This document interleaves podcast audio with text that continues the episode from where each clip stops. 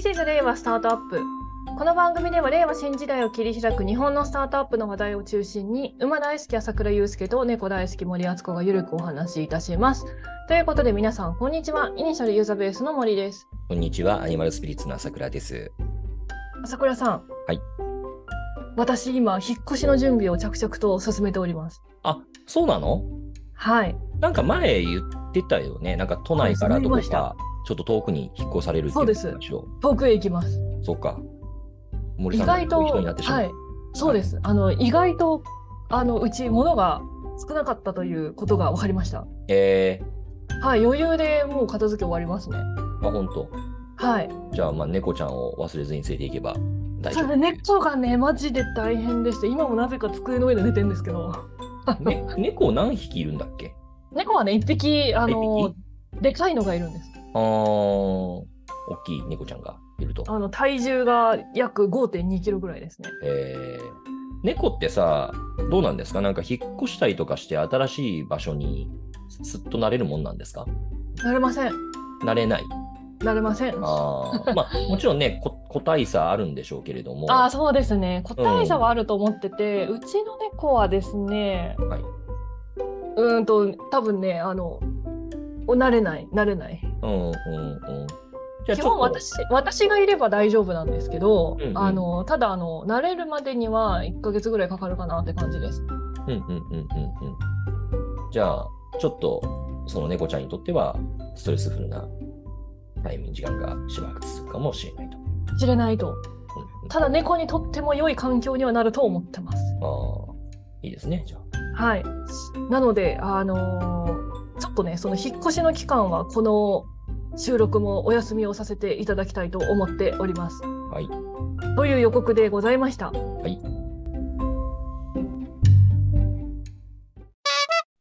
この番組はスタートアップ情報プラットフォームイニシャルの提供でお送りいたします。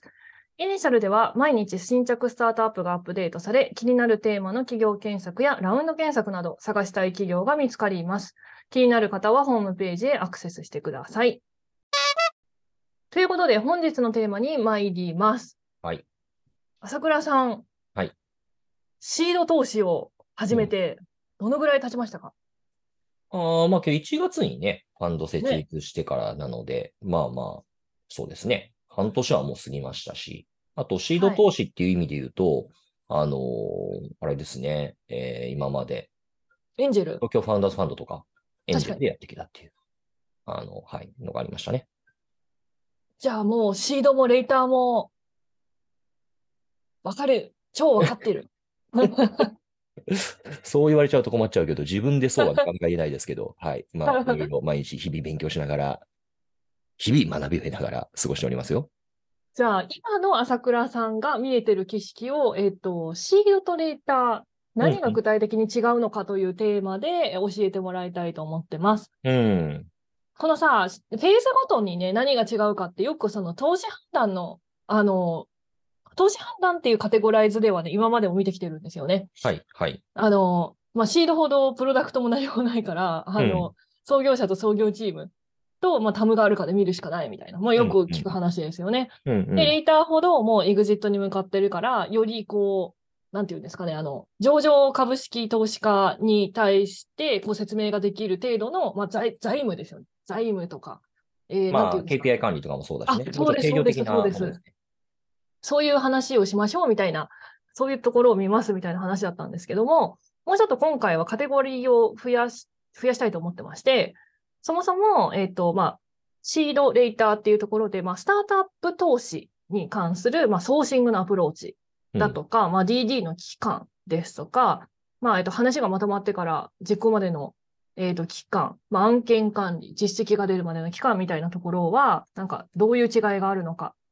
もう一点が、まあ、ファンドレイズですよね。シードのファンド、レイターのファンド、うん。なんか資金調達の仕方、LP の属性が、違いがあるのか。あまあ、あと、ファンドレイズに関わるかわかんないですけど、まあ、エグジットポイントの作り方、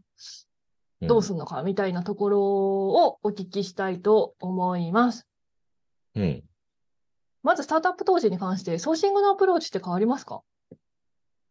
ああ、ソーシングね。なんかいきなりシーうんドトレードのシ違ードトレーダーいって言われても、まあ、投資判断の話ではなくてっていうことですよね。そうそうそなかなかなんかそんな違いってあんのかなって今思いながら聞いあてそれはそれで面白いけれども。うん。んまあけど、レートの場合って基本的には可視化されてるじゃないですか、投資対う。象はいのはい投資はいってはいいうのがはい。なので、えーそういう意味で言うと、おーもう、候補どこかっていうのは見えてるわけですよ。うんうんうんうん。まあ、ほ基本的に把握できてるわけですよね。うん。あとは、まあ、その中で、まあ、基本的にはインバウンドであのアプローチ受けることが多いですけれども、当はい方からはい自治体だとかして、あのーまあ、投資を検討するというよううなん形になうんうるん。一方で、シードの会社って、まあ、当たり前だけど、そもそも、ね、できて間もないとか、下手したらまだ法人化してませんみたいなケースもあるわはけいで、はいはい。世に出てきてないわけですよね。うんうんうんうんな。ので、えー本当に極端な話になると、もう草の根分けででもいい会社探し出してこいみたいな、うんうんうんうん。そういうソーシングアプローチになるケースってありますよね。うんうんうん。例えば、あの、わかりやすく言うと、レートの投資やろうと思ったら、それこそイニシャル見てりゃいいわけですよ。うんうんうん。乗ってるじゃん、イニシャルにって。大体うん。まあ、たまにね、あの、全然ちょっとレーダー外の会社が来ることってのも、まあ、それはそれである気がしますけれども、いや、だって乗ってるじゃんっていう、イニシャル。それ見たらなんかわかるでしょっていう世界に対して、うんうん。えーまあ、出てこないですよね。あの、うんしうんうんうん。だから、人によっては本当にゴリッゴリのなんかソーシング営業する人たち、投資家で言うと、まあ、なんていうかな。まあまあ、初歩的なとこで言うと、ウォンテドリーとか、はいはいはいはいはい はい。そういうのずーっと見て、別になんか調達のニュース出てないけど、募集とかしてるのを見ると、おやおやって思って声かけるとかね。おやおや。うんうん、まあ、それならよく聞きますよなるね。ほどあとなんかプレスリリースとか、なんか調達っていうふうに出てないけど、なんか、なんかプレス、なんかサービス出しましたみたいなプレスうリリース。んうんうん。あと一番すごいので言うと、あのーそれこそ、登記情報を見て、で、大体東京都とかで、なんか渋谷区とか港区とか、はいはいはいはい はいなん。かそういった品川区とかそういったところで、なんとなく名前が、あのーなんかいカタカナかにもスタートアップっぽいカタカナのところだったら片っ 端から、なんか、殴るとか、いますよ、そういう人たち。えー、すごい。うん。だからそういう夫婦アプローチもありますよね。なるほど。まあ、あの、こっちからアウトバウンドで行こうとしたら。はいはいはいはい、はでい。まあ、同時に、ただまあ、やっぱりね、えー人から紹介されるっていうケースが、まあ、多いんでしょうね、シーうドーなんかは。ん。あの飛び込みで来るケースもあるし、うんうん。えー、なんでしょう。うん、飛び込みで来るケース、なんかエンジェルとか、あるいは、うんうんあよくあるのが、投資してる投資先の経営者、起業家の方から、うんうんうんちょっとこれ友人の起業家なんですけど、ちょっとよかったら話聞いてもらえませんっていうふうに言われて、来るケースとか、うんうん。うんうん。まあそういうのあるよね。なるほど。そうするとシードはこう、まあ、発掘ですよね。そもそものこう発掘がまあ大変。そう、だから、いや、そうなんだよね。あのー結構いろんな、あのーなんて言うんでしょう、VC の方々、うん中には、あの、本当に、えーそうですよね。あのーなんつうのかな。あもう、新人の仕事っていうのはひたすら発掘だ、みたいな。もうひたすらひたすらよひたすらあ発の掘。アナ、アナログキュレーション業務みたいな感じですよね。うん、だからもうもう営業だよね。ああ、なるほどね。報酬受けませんかみたいな。 はいはいまあけど、それで、まあ、む昔の話がよく90年代とかね、うんうんなんかもうな90年代とかね、それなりに、なんか事業規模大き大きくなってきた、そういう会社をつけて、上場しませんかってまず言ってあの、上場っていいんですよって言 って、もうそのキャピタルゲインなのか、あの相続対策とかね。で、その上で、じゃあ、あ上場を目指すんだったら、VC から資金入れなきゃいけませんねっていうふうなアプローチをすしていたものだというふうに、あの、諸先輩方からは伺いますよね。面白い。すごいよね。まあ、今日それ、すごいあれ今のはレートだな。 今日も はや。レートでしょ。今今のはレートだね、確かに。うんリグジットはい。 なるほど。そうすると、まあ、シード発掘が大変で、レーターは逆に、えっと、まあ、イニシャル見とけばいいっていう話なんですけど、うんあの、とはいえ、スタ、あの、レーターまで来る、えっと、企業数って限られてるので、はいまあ、そこからこう、まあ、勝ち取っていくっていう大変さはありあるんですかね。あ、えーっと、ま、まずもって、あ、そうだね。えっと、じゃあそのうんうん投資できるかどうかっていうところではい言うはいと、はまあ、最近よく顕著ですけれども、あの、アーリーが投資する人たちのファンドサイズが巨大化していることで、で、うんうんなんかその人たちがこう、言い方悪いですけど、囲い込みに行くじゃないですか。あ、まあ、そのままね、ずっと成長に合わせそうてそう投資そうをそう続けていくとか、あるいは、はそこの、なんか、もう、なんていうのかな、連携してるところでまとめてしまいたいとか、連携してるあ投資家。うんだから例えば、海外の投資家とかでまとめてしまう。はいはいはいはいはいはい。だからそうなってくると、いや、もうちょっとレートからって言われてもよそ者の入る余地ないですよ、みたいなのは。まああるよねはいはいはいはいそれはあ、そうなんだ。うんうんうん。まあまあ、それは仕方ないと思うんですけど。そこをまあ営業かけに行くっていう大変さがあるってことですかね。うん、まあそうだね。けど基本もうそうなってくると、やっぱり最初の頃の VC がガチ握っていて、もう資本政策なんかもわーって、そっちがりあの主導権持ってたりとかすると、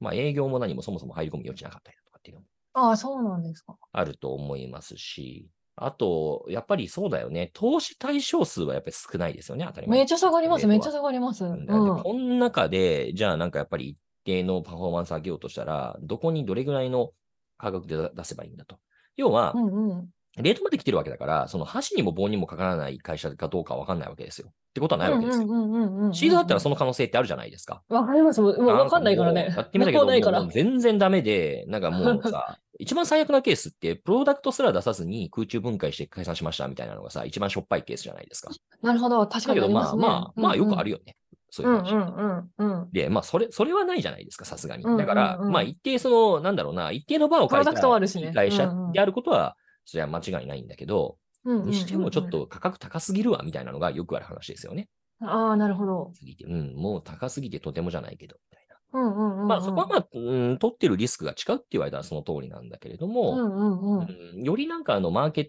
トに左右されますよね、あの、うんうんファンドのパフォーマンスが。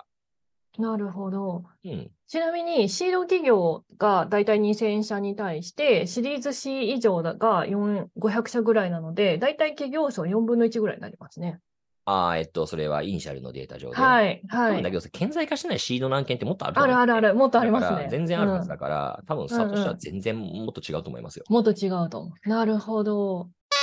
じゃあ、そういう、まあ、ソーシングから獲得までは、それぞれ違う大変さがありますよと。うん、そうですね。で、その、まあ、投資判断は、まあ、いつも通りの話がありまして、こう、シードとかってもはや DD っていう DD もなさそうなんで、